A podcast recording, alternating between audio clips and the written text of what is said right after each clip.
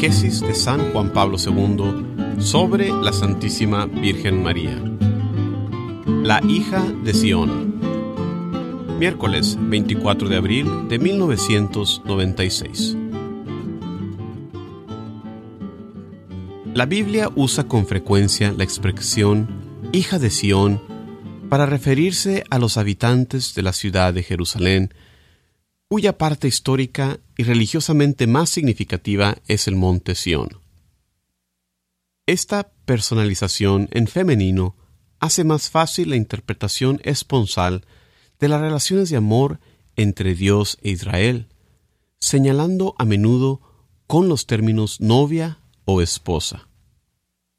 La historia de la salvación es la historia del amor de Dios, pero en ocasiones también de la infidelidad del ser humano.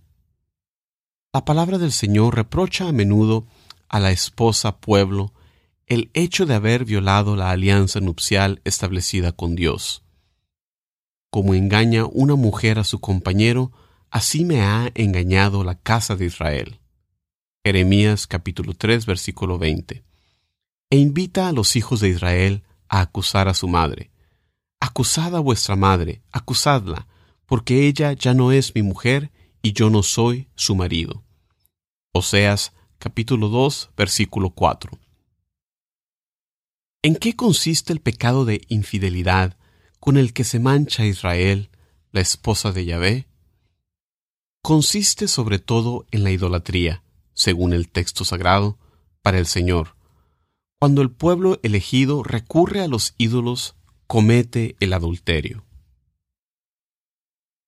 El profeta Oseas es quien desarrolla, con imágenes fuertes y dramáticas, el tema de la alianza esponsal entre Dios y su pueblo, y el de la traición por parte de éste. La historia personal de Oseas se convierte en símbolo elocuente de esta traición. En efecto, cuando nace su hija, recibe la orden siguiente ponle por nombre no compadecida, porque yo no me compadeceré más de la casa de Israel. Oseas capítulo 1 versículo 6. Y un poco más adelante, ponle el nombre no mi pueblo, porque vosotros no sois mi pueblo, ni yo soy para vosotros el que soy. Oseas capítulo 1 versículo 9. El reproche del Señor y el fracaso de la experiencia del culto a los ídolos hacen recapacitar a la esposa infiel, que arrepentida dice, voy a volver a mi primer marido, que entonces me iba mejor que ahora. Oseas capítulo 2 versículo 9. Pero Dios mismo desea restablecer la alianza, y entonces su palabra se hace memoria, misericordia y ternura. Por eso yo voy a seducirla, la llevaré al desierto y hablaré a su corazón. Oseas capítulo 2 versículo 16.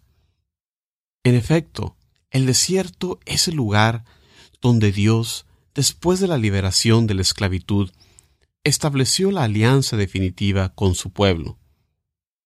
Mediante estas imágenes de amor, que vuelven a proponer la difícil relación entre Dios e Israel, el profeta ilustra el gran drama del pueblo, la infelicidad del camino de la infidelidad y los esfuerzos del amor divino para hablar al corazón de los hombres y llevarlos de nuevo a la alianza. A pesar de las dificultades del presente, Dios anuncia por boca del profeta una alianza más perfecta para el futuro. Y sucederá aquel día, oráculo del Señor, que ella me llamará marido mío, y no me llamará más Baal mío. Yo te desposaré conmigo para siempre, te desposaré conmigo en justicia y en derecho, en amor y en compasión. Te desposaré conmigo en fidelidad, y tú conocerás al Señor. Oseas capítulo 2, versículo 18. El Señor no se desalienta ante las debilidades humanas, sino que responde a las infidelidades de los hombres proponiendo una unión más estable y más íntima. Yo la sembraré para mí en esta tierra, me compadeceré de no compadecida, y diré a no mi pueblo, tú mi pueblo, y él dirá, mi Dios. Oseas capítulo 2, versículo 25. La misma perspectiva de una nueva alianza es propuesta una vez más por Jeremías al pueblo en el exilio. En aquel tiempo, oráculo del Señor, seré el Dios de todas las familias de Israel, y ellos serán mi pueblo. Así dice el Señor, halló gracia en el desierto del pueblo que se libró de la espada. Va a su descanso Israel. De lejos se le aparece el Señor. Con amor eterno te he amado. Por eso he reservado gracia para ti. Volveré a edificarte y serás reedificada, Virgen de Israel. Jeremías capítulo 31 versículo 14. A pesar de las infidelidades del pueblo, el amor eterno de Dios siempre está dispuesto a restablecer el pacto de amor y a dar una salvación que supera todas las expectativas. También Ezequiel e Isaías utilizan la imagen de la mujer infiel perdonada. A través de Ezequiel, el Señor dice a la esposa, Pero yo me acordaré de mi alianza contigo en los días de tu juventud, y estableceré en tu favor una alianza eterna.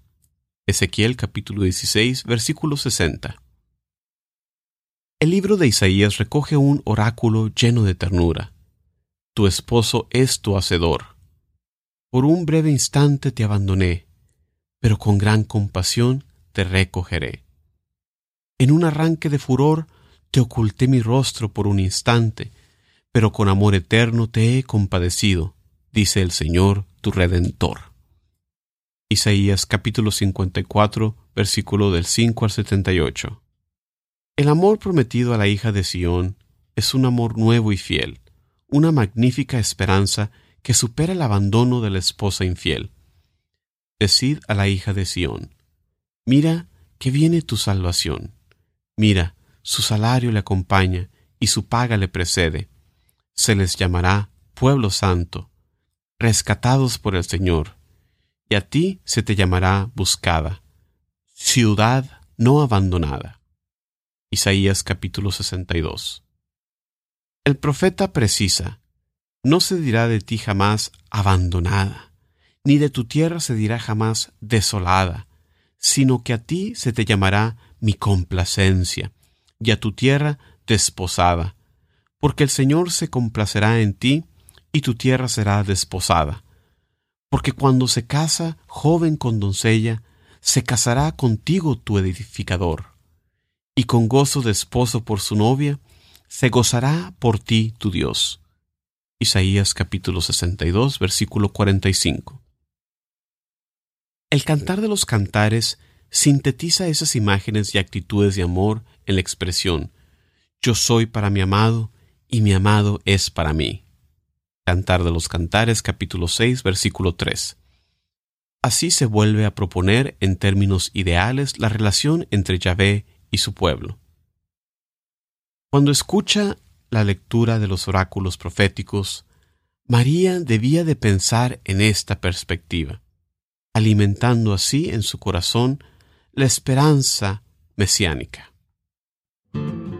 Los reproches dirigidos al pueblo infiel debían de suscitar en ella un compromiso más ardiente de fidelidad a la alianza, abriendo su espíritu a la propuesta de una comunión esponsal definitiva con el Señor en la gracia y en el amor.